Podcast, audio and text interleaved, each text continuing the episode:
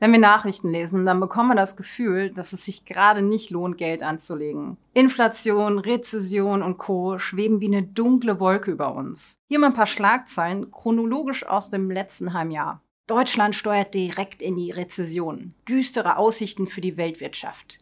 Gefahr schwerer Rezession nicht gebannt. Wirtschaft steht vor schwerem Winter. Kommt das Schlimmste erst noch? Ja, und dann heißt es auf einmal, Winterrezession fällt milde aus. Wir erleben keine Mega-Rezession.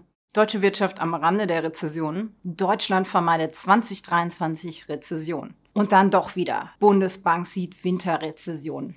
Ja, das alleine nur zur Rezession. Die Inflation macht uns natürlich zusätzlich noch zu schaffen. Getriggert durch dieses Auf und Ab bekommen wir regelmäßig E-Mails von Leuten, die sich fragen, ob sie ihre Anlagestrategie jetzt ändern müssen, beziehungsweise ob sie lieber warten sollen, überhaupt mit dem Investieren zu starten oder weiterzumachen. In diesem Video wollen wir mal darauf eingehen, warum Nachrichten ein falsches Bild für unsere persönlichen Finanzen suggerieren und wie wir zukünftig besser damit umgehen können.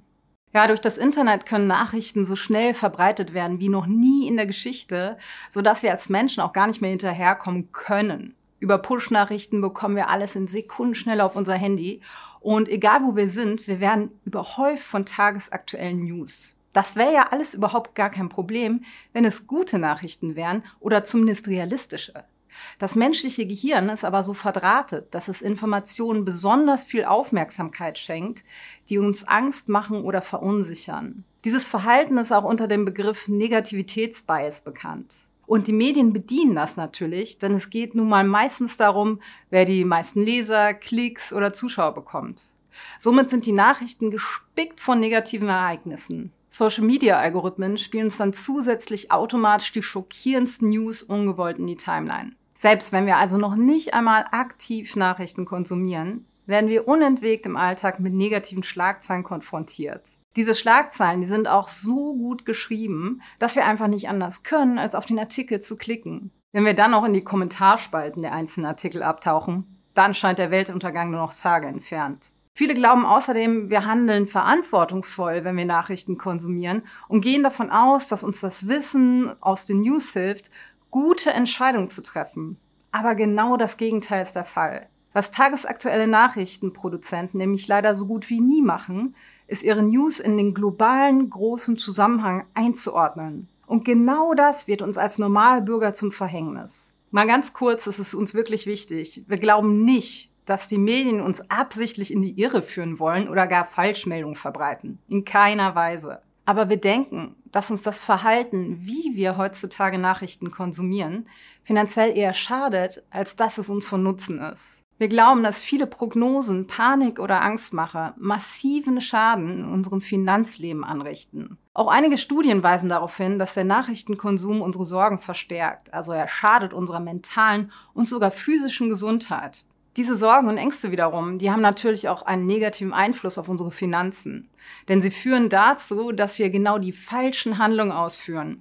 Denn was ist die Folge für uns Normalos durch die ganzen tagesaktuellen Krisen, Rezessions-, Inflations- und Co-Nachrichten?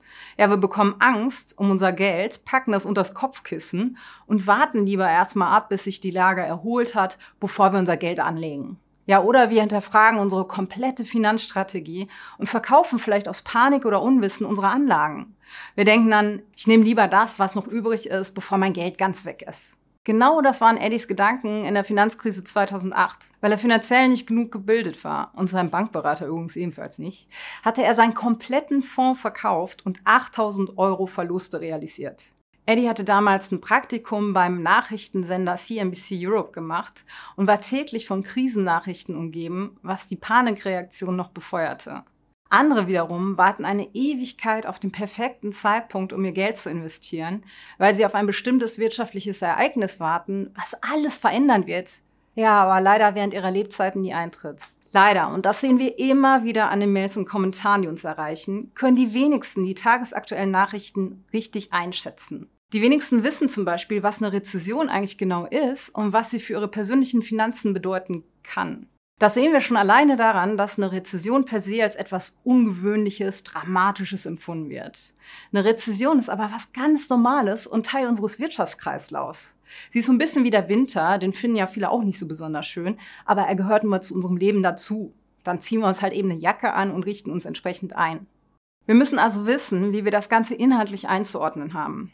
Und außerdem sollten wir unbedingt lernen, welche anderen Faktoren einen viel größeren Einfluss auf unsere Finanzen haben. Das gleiche gilt für die Inflation und den ganzen anderen Kram. Wenn du dich übrigens über die Bedeutung von Rezession, Inflation und Depression nochmal aufschlauen willst, dann haben wir hier ein Video für dich, in dem das ganz einfach erklärt wird. Gut, also die Konsequenzen aus dem ganzen Nachrichtengegucke, die sind klar. Wir haben Angst, weil alles ungewiss scheint. Wir verlieren tatsächlich Geld durch Übersprungshandlungen oder die Inflation frisst es auf, weil wir gar nicht erst investieren und das Geld wie viele Deutsche auf dem Girokonto anlegen. Wir sind total überfordert, weil wir die ganzen Infos überhaupt nicht einordnen können und sie im Alltag wie eine schwarze Wolke über uns hängen. Ja, wie können wir uns denn jetzt besser verhalten und in Krisen unsere finanzielle Situation sogar verbessern? Hierfür machen wir mal eine kleine Reise ins Jahr 1997. Das ist das Jahr, in dem Prinzessin Diana gestorben ist, falls sich noch wer erinnert. Also, was ist seitdem passiert? Ich nenne hier mal ein paar Lowlights. Die Dotcom-Blase ist geplatzt, 9-11 fand statt, gefolgt vom Irakkrieg, die Weltwirtschaftskrise ab 2007 wiederum gefolgt von der Eurokrise, Staatsbankrotte von Russland, Argentinien und Venezuela, eine globale Pandemie namens Corona und der Russland-Ukraine-Krieg. Wäre es also 1997 eine gute Idee gewesen, mit diesem Wissen über die Zukunft dein Geld in Aktien zu investieren? Ja, sicherlich hätte es sich nicht so angefühlt.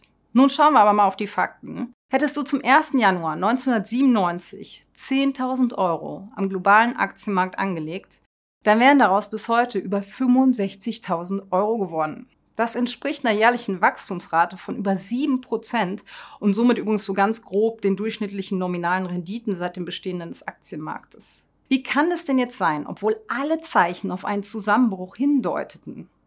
Weil die Menschen schlichtweg erfinderisch sind und immer nach Lösungen von Problemen suchen.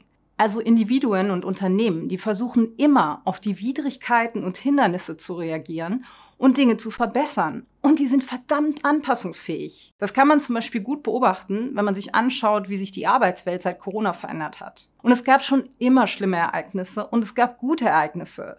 Das Ergebnis ist aber in Summe positiv, weil die vielen guten Entwicklungen überwiegen. Die Menschen haben also mit ihren Innovationen immer wieder das Ruder herumgerissen sozusagen. Das Gefühl, das wir haben, ist nur ein anderes, denn Nachrichten berichten von schrecklichen Momentaufnahmen.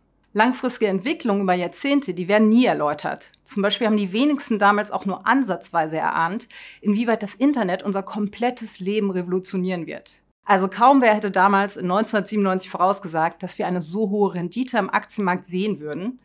Doch die hätte jeder mitnehmen können, der breit diversifiziert angelegt hätte.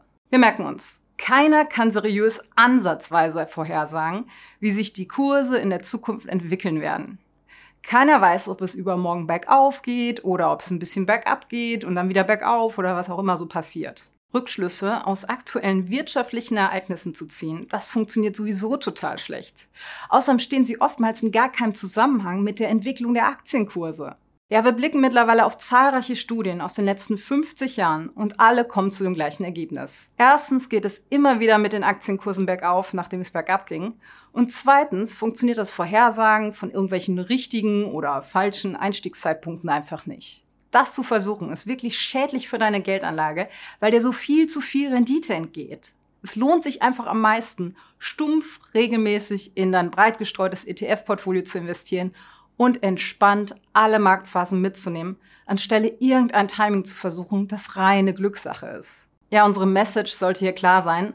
Rauszoomen, langfristig denken und auf globale Zusammenhänge achten, weniger Nachrichten konsumieren und tagesaktuelles echt meiden. Und das betrifft aus unserer Sicht nicht nur die Berichterstattung normaler Nachrichtenportale, sondern gilt genauso für Finanznews. Ja, wir konsumieren selbst schon seit fast zehn Jahren keine tagesaktuellen Nachrichten mehr und hatten noch keine negativen Folgen für uns. Im Gegenteil. Wir sind über die wichtigen Dinge besser informiert denn je, weil wir unsere Zeit ja nicht mit Schlagzeilen vergeuden. Wir lesen lieber lange Artikel und Bücher von Bloggern und Autoren, die Themen aus der Vogelperspektive betrachten und lesen uns dann tief in Dinge ein. Und so sind wir logischerweise recht entspannt, was unsere Geldanlage angeht und können unaufgeregt regelmäßig investieren. Wir suchen aktuelle Themen nur von uns ausgehend, wenn wir die Info wirklich gerade jetzt brauchen. Also das nennt sich Just in Time und nicht Just in Case.